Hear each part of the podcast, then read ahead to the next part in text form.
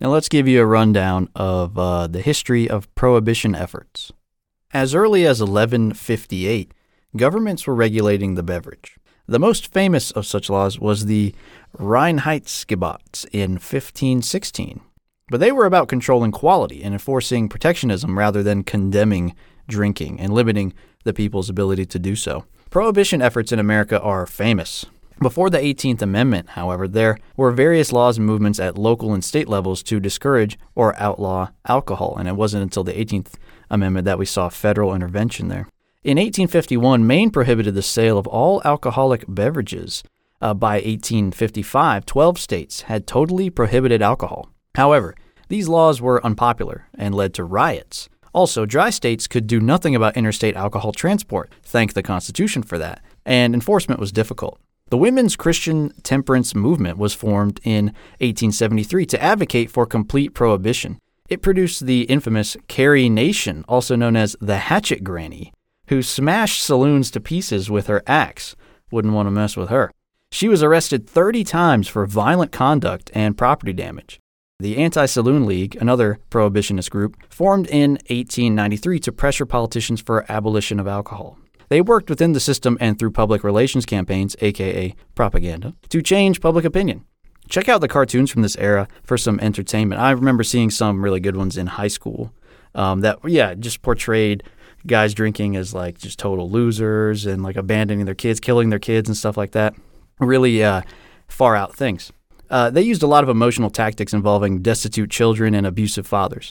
An unknown fact to us was that in 1920, two doctors at the 15th International Congress Against Alcoholism in Washington seriously considered exterminating drinkers, but settled on just sterilizing them and putting them in concentration camps because that was much better than, I guess, outright killing them.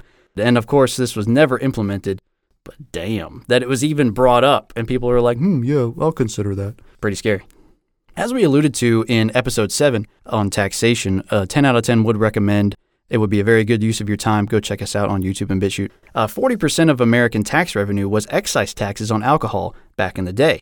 However, the passage of the 16th Amendment, which allowed nationwide income taxes, opened the door for freeing, quote unquote, the nation from the scourge of alcoholism. In 1917, the Congress had 140 dries out of 204 uh, Democrats and 138 dries out of 200 Republicans. So a majority of both parties supported prohibition. Also, beer was associated with Germany, which was the enemy in the war effort.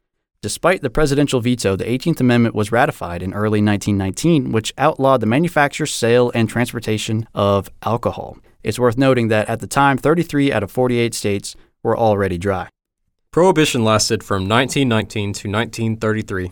It was highly ineffective due to smuggling, homebrewing, difficulty of enforcement, and corruption.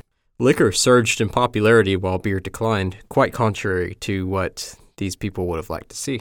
Speakeasies popped up by the thousands in most major cities. In fact, I think there was reportedly 10,000 of them in Chicago alone. 10,000? Yeah, in New York City too, about that many. Organized crime grew, profiting from the sale of illegal alcohol. The term bootlegger came from this era, as alcohol smugglers would often hide liquor in the leg of their boots. Most people turned a blind eye to this until the gangs started shooting each other up. FDR ran in 1929 on a repeal platform and won huge. The 21st Amendment repealed prohibition in 1933, and that was that. This amendment allowed states to continue to be dry, and many chose to do so for decades after. I believe Mississippi was the last to allow alcohol in their state, I think in the 60s or something. Wow. The last holdout. Yep. Uh, even today, there are dry counties within states, but no dry states. The effects of prohibition were almost entirely negative. It caused organized crime to balloon out of control, which led to crackdowns on gun ownership. Like the NFA, Daniel is still mad about that. Still mad even to this day. It destroyed America's beer and wine industries, caused an increase in sugary drinks, and increased the popularity of spirits. It was about as successful as the war on drugs has been. I wasn't going to go there, but I see. I will go there. I will always go there. Very unsuccessful, led to organized crime. Same thing happening today. I rest my case. Anyways, before Prohibition, there were 1,392 brewers, but after, only 164 were around, which meant that they were operating illegally, if you think about it. This led, due to the effects of monopolization, on the diminishing quality of American beer, and let me say, it was so bad that to have Americans resort to sugary drinks instead of beer. I would Yeah. argue sugary drinks have had a worse impact on America than beer. And do you think that we would have the current obesity crisis today if it hadn't been for that? Do you think we would have adopted sugary drinks as much as we have?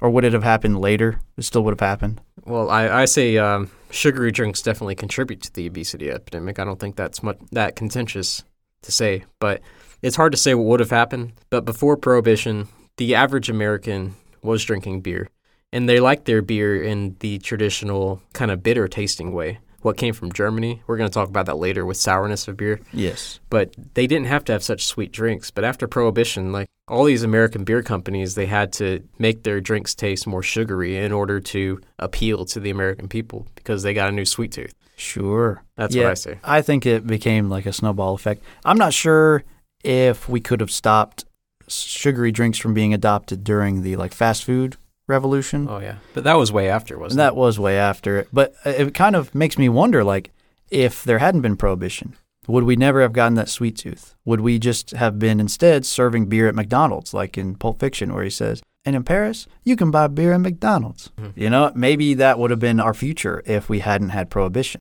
Who knows? Thanks for listening to the Sons of Antiquity highlight reel. To hear this clip in context and to enjoy our full length episodes, check out the links in the description or search Sons of Antiquity on YouTube, BitChute, Spotify, or Apple and Google Podcasts.